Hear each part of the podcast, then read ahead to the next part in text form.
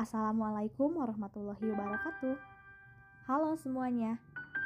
Nama saya Noni Nuryani Sukma dengan nomor induk mahasiswa 2100866 dari program studi Pendidikan Psikologi kelas 1A kelompok 8. Gimana kabar kalian hari ini?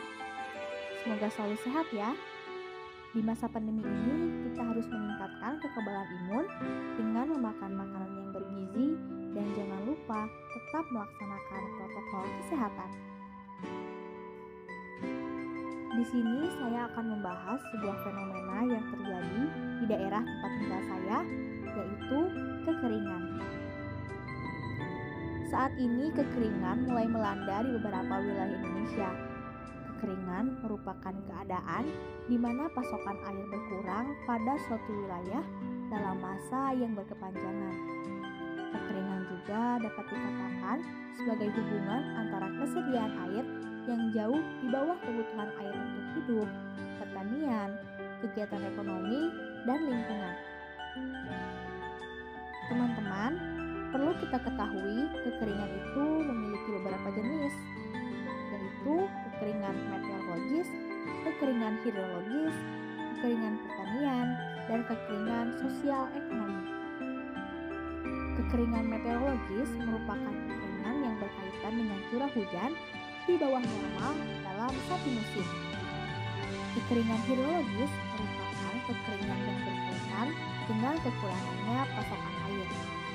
Kekeringan pertanian merupakan kekeringan yang berkaitan dengan kurangnya kandungan air di dalam tanah sehingga tidak mampu memenuhi kebutuhan tanaman. Dan yang keempat, kekeringan sosial ekonomi merupakan suatu kondisi di mana kekurangan pasokan komoditas ekonomi dari kebutuhan normal akibat kekeringan. Kekeringan tidak serta-merta terjadi begitu saja, tetapi disebabkan oleh banyak faktor. Yang pertama yaitu curah hujan yang rendah.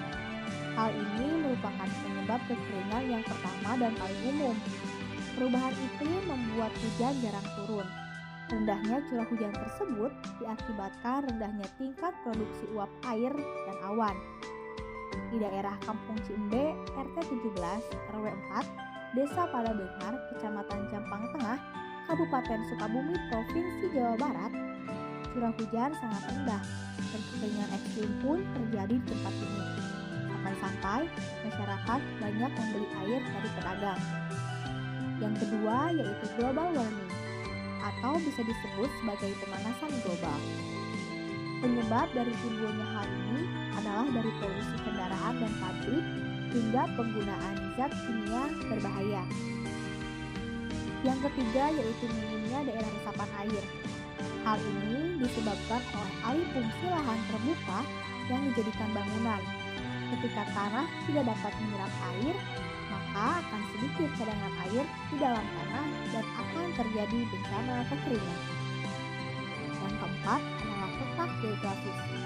Indonesia secara geografis terletak di daerah monson yang merupakan fenomena alam di mana sangat sering terjadi perubahan iklim secara ekstrim yang disebabkan oleh perubahan tekanan udara dari daratan.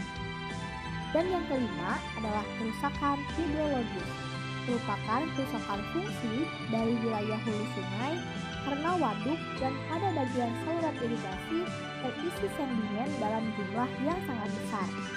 Akibatnya, kapasitas dan daya tampung air akan berkurang sangat drastis dan hal tersebut akan memicu timbulnya kekeringan saat datangnya musim kemarau. Banyak sekali dampak yang ditimbulkan apabila kekeringan tidak segera diatasi, yaitu banyak tanaman yang mati. Tanaman adalah salah satu sumber kehidupan manusia karena menghasilkan oksigen. Ketika musim kemarau datang, otomatis tanaman akan mati dan oksigen yang dihasilkan pun akan berkurang. Kemudian, meningkatkan polusi. Hal ini disebabkan karena tidak ada tanaman yang berfungsi sebagai agen yang memproses gas karbon dioksida untuk dijadikan oksigen bagi kehidupan manusia. Dan yang ketiga, yaitu sumber air bersih yang berkurang. Hal ini berdampak pada kurangnya konsumsi air minum yang dibutuhkan oleh tubuh manusia. Dan ketika hal tersebut terjadi, maka akan menyebabkan dehidrasi. Kondisi tubuh yang dehidrasi sangat berbahaya jika terus-menerus dibiarkan. Salah satunya dapat menyebabkan kematian.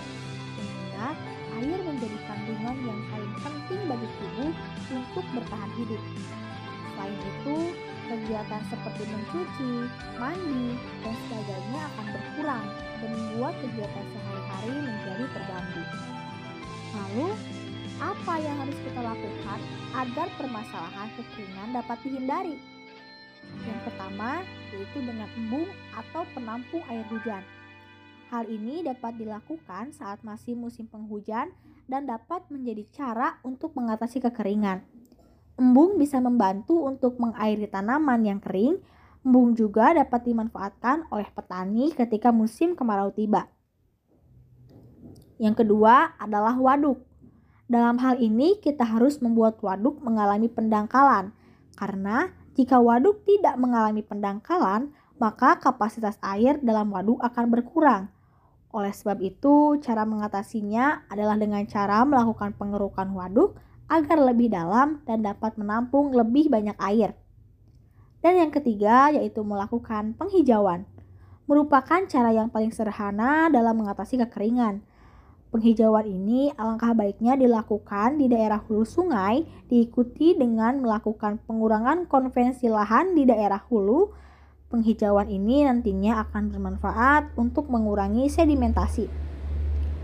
Hanya itu yang dapat saya sampaikan. Semoga dapat bermanfaat bagi kita semua dan jangan lupa untuk tetap peduli terhadap lingkungan di sekitar kita. Mohon maaf jika ada perkataan yang kurang berkenan. Saya mengucapkan terima kasih banyak untuk teman-teman yang sudah mendengarkan podcast ini. Stay healthy.